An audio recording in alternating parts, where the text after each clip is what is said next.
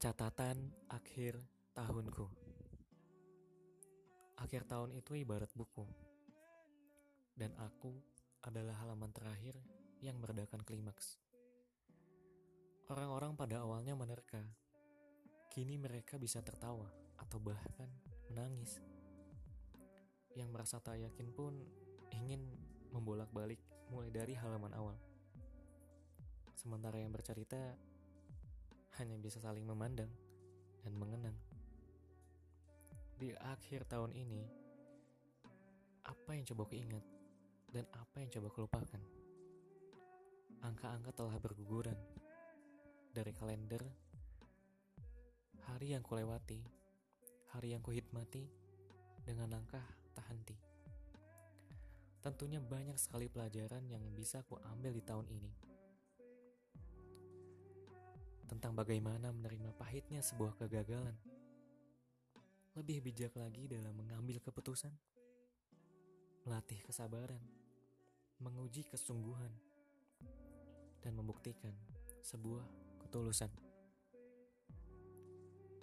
Mungkin dari semua itu, hal-hal yang ingin kulupakan adalah kegagalan demi kegagalan, kesedihan demi kesedihan, atau peristiwa yang menyakitkan. Dan mungkin yang ku abadikan hanyalah segala hal yang membuatku bahagia. Sebagai kenang, sebagai bayang. Tak masalah, itu hal wajar dan manusiawi. Yang terpenting tetap ada langkah perbaikan diri. Dengan mengambil pelajaran dari setiap kejadian apa pun itu. Baik suka maupun duka. Dan jangan sampai terhenti. Lalu menunggu mati tanpa melakukan sesuatu yang berarti bagi diri sendiri, orang-orang yang dikasihi, dan tentunya untuk ilahi Robi. Jangan sampai menyanyiakan waktu di tahun yang baru dimulai ini. Karena waktu adalah sesuatu yang tak terbendung. Ia akan terus bergerak sekalipun kita telah lelah untuk beranjak dari tempat kita berdiri ia akan terus melangkah sekalipun kita kehilangan semangat untuk mengarungi kehidupan ini. Inilah realitas kehidupan. Ketika kita telah merasa berjuang begitu keras, ternyata masih banyak kerikil tajam yang mengganjal di setiap langkah kita. Ketika kita telah berupaya, masih saja ada kegagalan yang menghampiri kita masih ada tangis yang mengiringi jalan kita. Masih banyak hal yang tidak sesuai dengan harapan kita. Apalagi ketika kita memasuki tahun-tahun penuh tantangan seperti yang akan kita hadapi sebentar lagi. Masa setelah perkuliahan. Masa di mana kita akan menghadapi dunia baru, menemui dunia baru, dunia sesungguhnya. Di penghujung Desember. Bulan kelahiranku sekaligus bulan penghujung tahun. Sampailah aku di titik ini melangkah ke depan itu pasti. Menengok ke belakang pun itu harus diikuti. Sebagai acuan kita untuk lebih tegap lagi melangkahkan kaki di esok hari. Di tahun 2020 yang akan menyamak yang akan menyapa kita dengan berbagai kejutannya. Pergantian waktu setahun itu menunjukkan bahwa umur kita bertambah satu. Tetapi kesempatan hidup kita di dunia ini berkurang pula satu tahun. Waktu itu laksana air yang mengalir ke hilir yang tak akan pernah kembali ke hulu.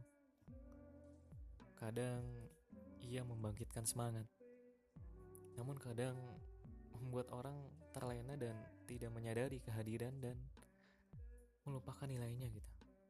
Nilai waktu itu sendiri. Pemisalan di atas mengikatkan kita agar selalu menghormati dan menghargai dengan melakukan berbagai aktivitas yang bermanfaat. Setiap kesempatan yang ditawarkan sang waktu kita gunakan untuk memperbaiki diri dan meningkatkan kualitas hidup di dunia untuk bekal kehidupan di akhirat kelak.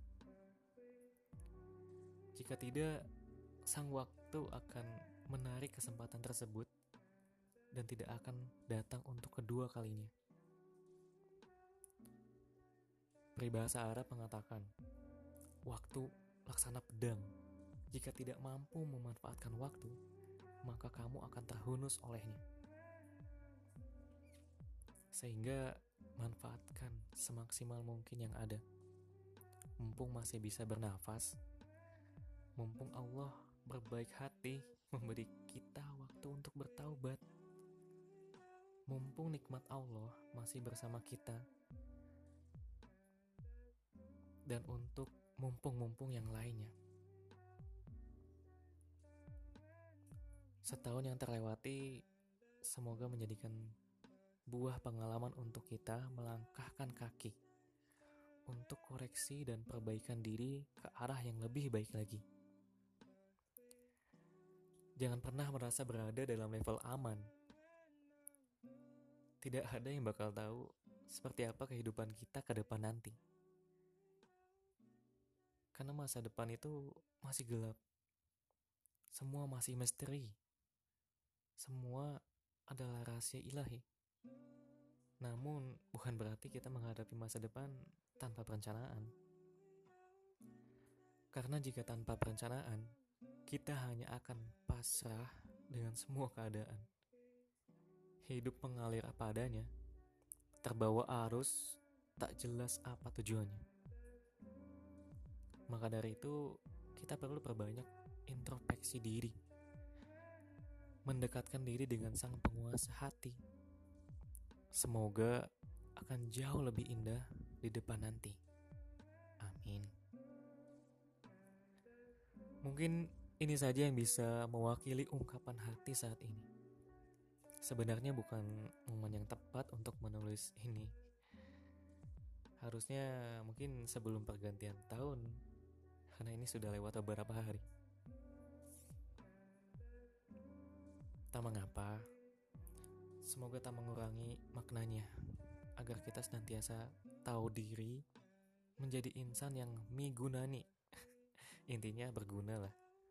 Dari hari ke hari untuk tabungan amal kita di akhirat nanti. Dan terakhir, seucap doa dari seorang hamba. Bismillah. Hanyalah kepada engkau tempat kembali, tempat hamba memohon pertolongan, kekuatan maupun ampunan. Semoga setahun yang terlewati adalah ilmu untuk melangkah di tahun yang baru yang akan hadir sebentar lagi. Semoga hamba bisa menjadi pribadi yang baru juga, pribadi yang lebih baik dari sebelumnya. Izinkanlah hamba menjadi bagian dari hambamu yang beruntung. Amin. Amin ya Rabbal Alamin.